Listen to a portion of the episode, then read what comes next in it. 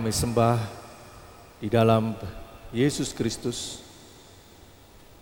Engkau telah menghantarkan kami menapaki minggu Prapaskah yang kelima ini dengan segala dinamika peristiwa kehidupan kami yang telah kami lalui.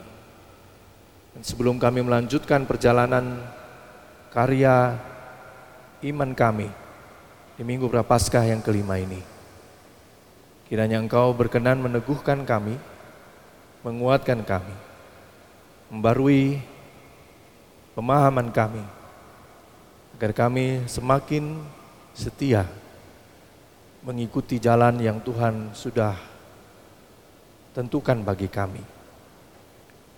Melalui sabdamu kami percaya kekuatan, penghiburan, dan pembaruan itu nyata dalam kehidupan kami. Oleh karena itu, sertai kami ketika kami hendak merenungkan sabdamu ini. Demi cinta, kasih, dan kebenaranmu, kami berdoa. Amin.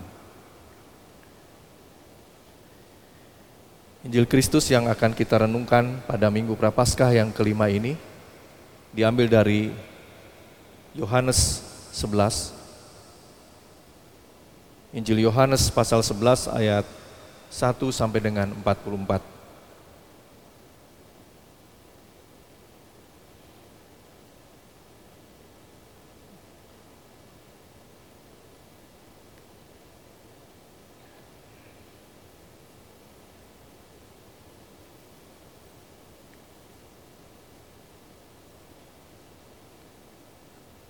Ada seorang yang sedang sakit namanya Lazarus.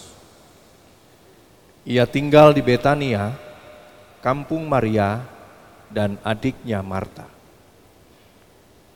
Maria ialah perempuan yang pernah meminyaki kaki Yesus, kaki Tuhan, dengan minyak mur dan menyekanya dengan rambutnya. Dan Lazarus yang sakit itu adalah saudaranya.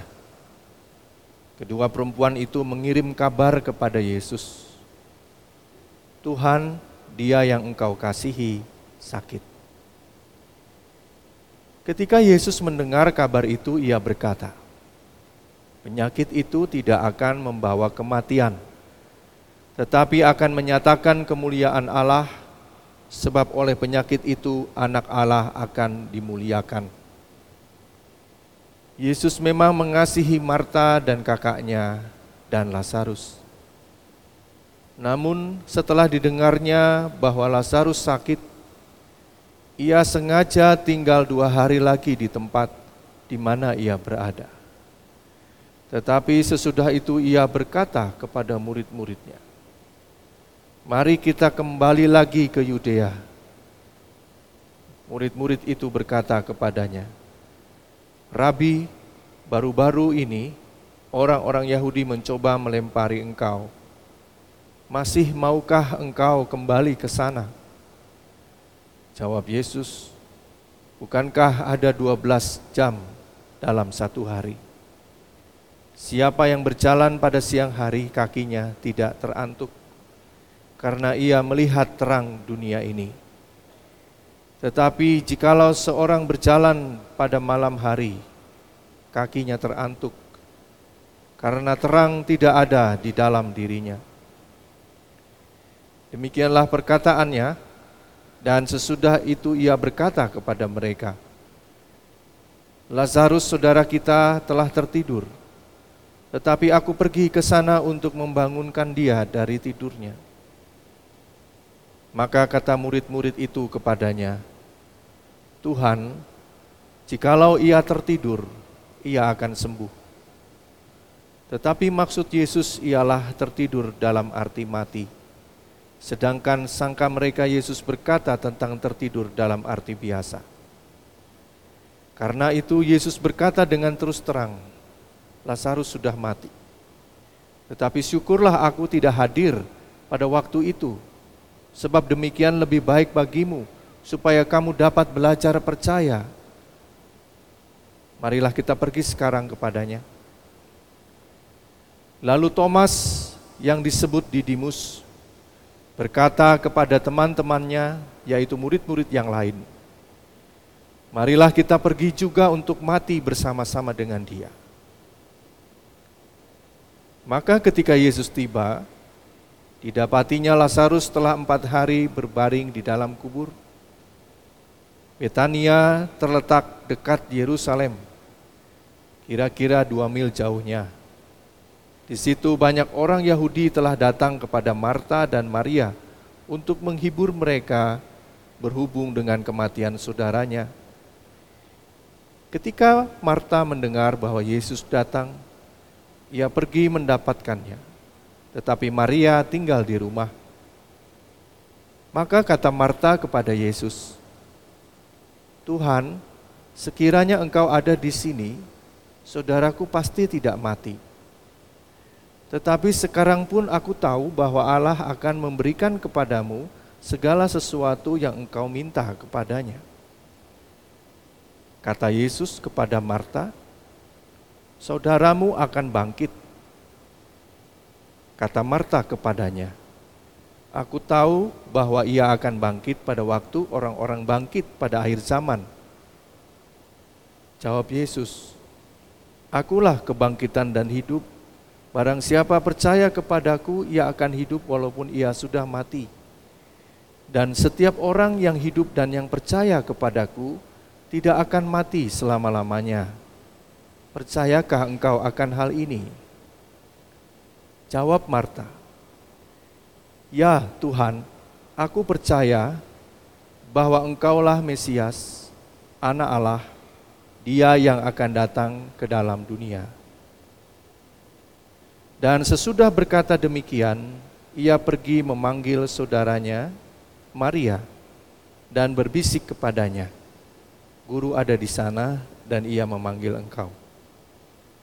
Mendengar itu Maria segera bangkit lalu pergi mendapatkan Yesus. Tetapi waktu itu Yesus belum sampai ke dalam kampung itu. Ia masih berada di tempat Marta menjumpai dia. Ketika orang-orang Yahudi yang bersama-sama dengan Maria di rumah itu untuk menghiburnya, melihat bahwa Maria segera bangkit dan pergi keluar, mereka mengikutinya karena mereka menyangka bahwa ia pergi ke kubur untuk meratap di situ. Setibanya Maria di tempat Yesus berada dan melihat dia, tersungkurlah ia di depan kakinya dan berkata kepadanya, Tuhan, sekiranya engkau ada di sini, saudaraku pasti tidak mati. Ketika Yesus melihat Maria menangis, dan juga orang-orang Yahudi yang datang bersama-sama dia, maka masgulah hatinya. Ia sangat terharu dan berkata, "Di manakah dia kamu baringkan?" Jawab mereka, "Tuhan, marilah dan lihatlah." Maka menangislah Yesus. Kata orang-orang Yahudi, "Lihatlah betapa kasihnya kepadanya." Tetapi beberapa orang di antaranya berkata, Ia yang memelekkan mata orang buta, tidak sanggupkah ia bertindak sehingga orang ini tidak mati? Maka mas gula pula hati Yesus, lalu ia pergi ke kubur itu. Kubur itu adalah sebuah gua yang ditutup dengan batu. Kata Yesus, angkat batu ini, batu itu. Marta, saudara orang yang meninggal itu berkata kepadanya, Tuhan, ia sudah berbau, sudah empat hari ia mati. Jawab Yesus, Bukankah sudah kukatakan kepadamu, jikalau engkau percaya, engkau akan melihat kemuliaan Allah. Maka mereka mengangkat batu itu, lalu Yesus menengadah ke atas dan berkata, Bapa, aku mengucap syukur kepadamu karena engkau telah mendengarkan aku. Aku tahu bahwa engkau selalu mendengarkan aku, tetapi oleh karena orang banyak yang berdiri di sini mengelilingi aku, aku mengatakannya supaya mereka percaya bahwa engkaulah yang telah mengutus aku. Dan sesudah berkata demikian, berserulah ia dengan suara keras, Lazarus, marilah keluar. Orang yang telah mati itu datang keluar, kaki dan tangannya masih terikat dengan kain kapan, dan mukanya tertutup dengan kain peluh. Kata Yesus kepada mereka, "Bukalah kain-kain itu dan biarkan ia pergi." Demikianlah sabda Tuhan yang menyapa kita pada pagi hari ini. Berbahagialah kita semua yang mendengarkannya, memelihara dan melakukan dalam hidup setiap hari. Hosiana.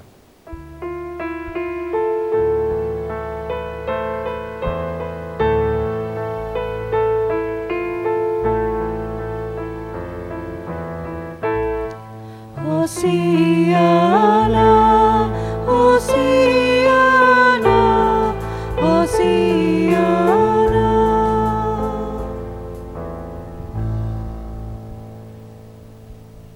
pagi Bapak Ibu dan Saudara. Ketika ada seseorang yang tidak kita kenal datang kepada kita dan mau meminjam uang, dan ia berjanji satu bulan lagi akan dikembalikan. Apa respon kita Bapak Ibu dan Saudara? Apakah kita memberikannya? Orang yang tidak kita kenal. Datang, pinjam uang, Pak Pendeta saya pinjam uang. Apa respon kita?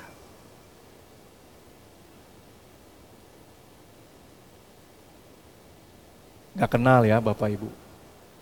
Kayaknya nggak dikasih ya. Khawatir uangnya tidak kembali. Apakah kita percaya pada orang itu? Tentu saja tidak percaya.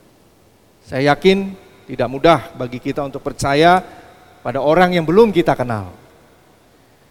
Berbeda kalau yang datang kepada kita adalah orang yang kita kenal. Kira-kira dikasih pinjam nggak?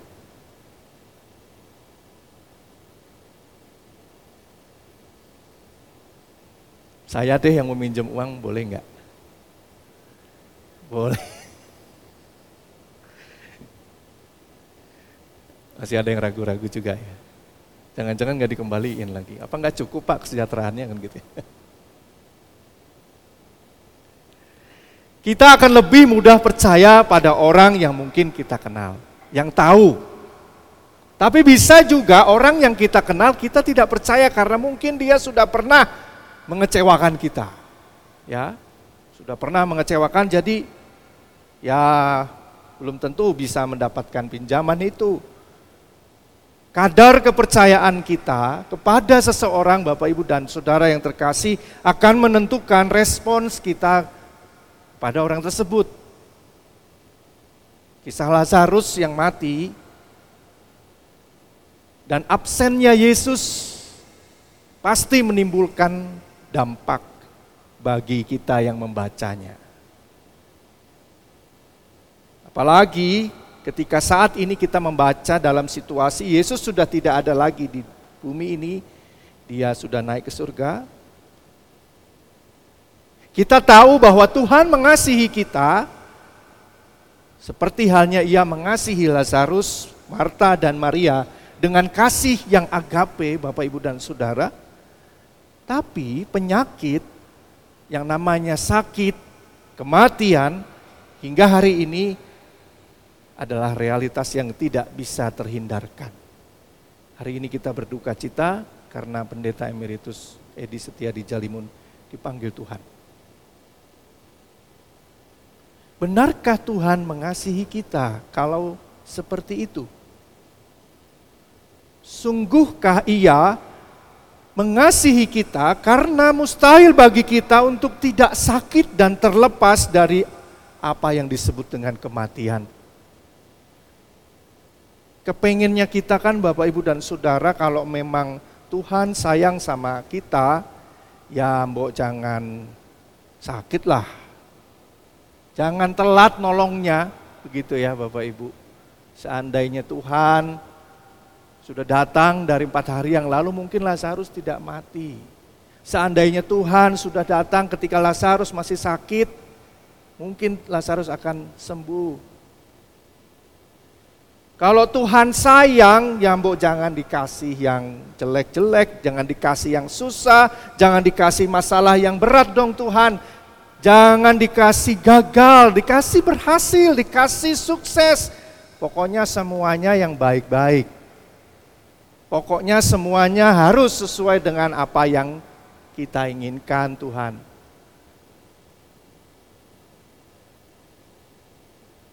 Bukan hanya Lazarus, Bapak Ibu dan Saudara, dalam kisah ini yang mengalami kematian.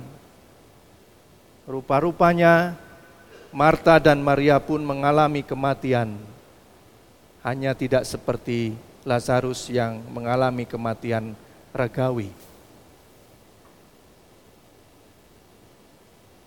Kematian rohani dalam kisah ini dialami oleh Marta, Bapak Ibu dan Saudara. Ketika ia tidak benar-benar percaya kepada Yesus, di ayat 21 sampai 24 menggambarkan hal tersebut. Sejatinya Bapak Ibu dan Saudara, Marta sudah punya semacam iman yang implisit kepada Yesus. Cuma di sini dikisahkan Bapak Ibu dan Saudara yang terkasih, kepercayaan itu belum penuh, belum 100% ditunjukkan sebagai kepercayaan yang utuh. Memang Bapak Ibu dan Saudara kalau kita membaca Injil Yohanes ini ada beberapa kali Injil Yohanes menggambarkan Yesus yang tidak puas dengan orang-orang yang hanya percaya kepada tanda-tandanya saja. Tanda-tanda yang dibuatnya. Orang lalu gagal untuk mempercayai Yesus sama seperti kita kalau kita tidak ada tanda, kita tidak percaya. Tapi kita berhenti di tanda itu, kita tidak lanjut untuk percaya lebih jauh lagi.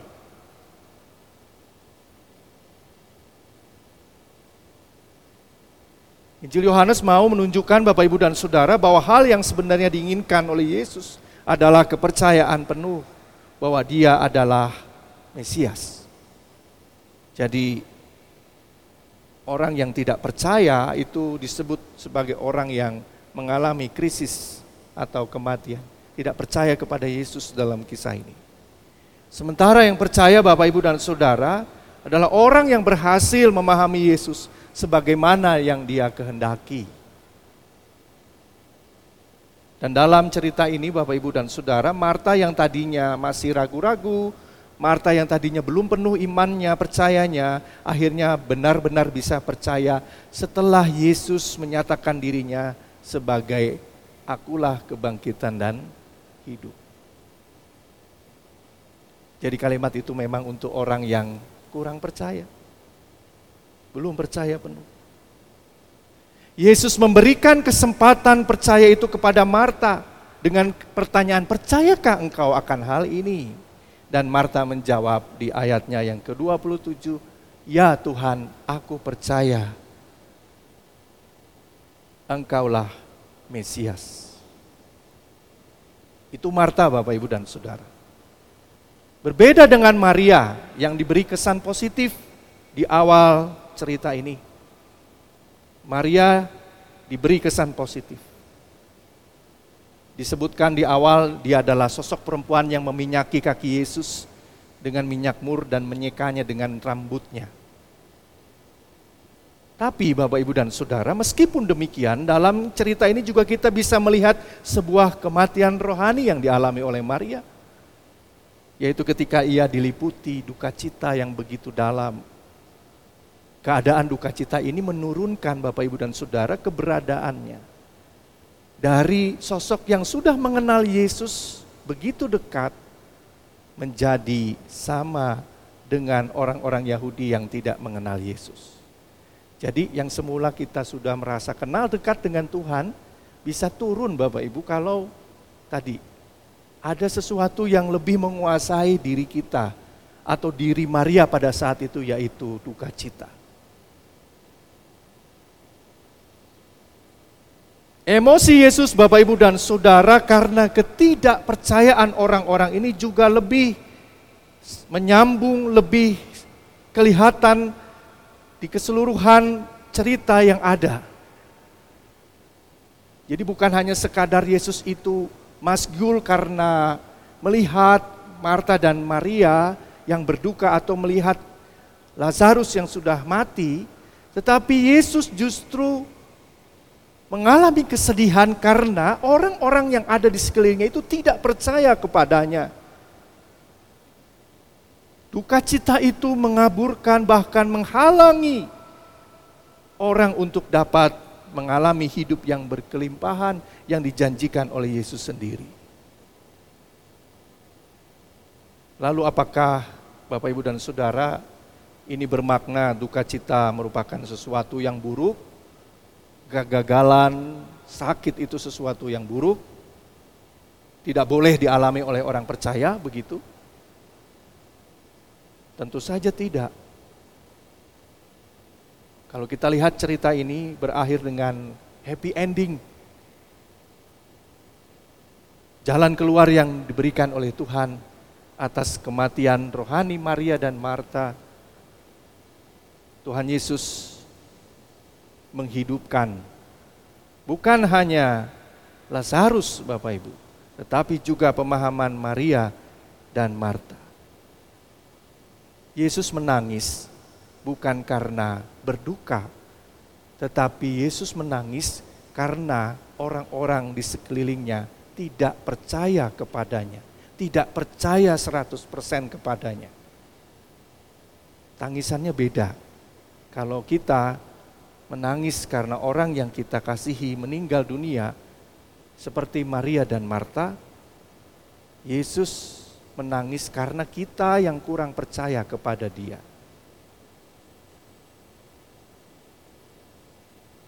Bagi kita sekarang, Bapak, Ibu, dan saudara yang terkasih, kisah ini menjadi contoh pengharapan bahwa Kristus akan menyembuhkan, mengenyahkan penyakit, kematian, dan membangkitkan seluruh orang percaya bersama-sama dengan Dia.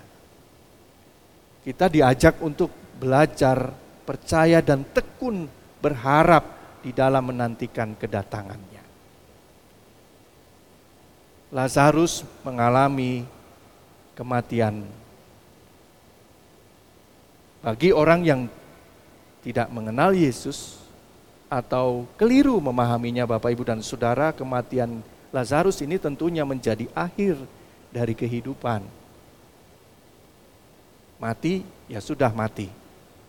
Tetapi bagi Yesus, kematian ini justru merupakan awal dari kehidupan yang baru.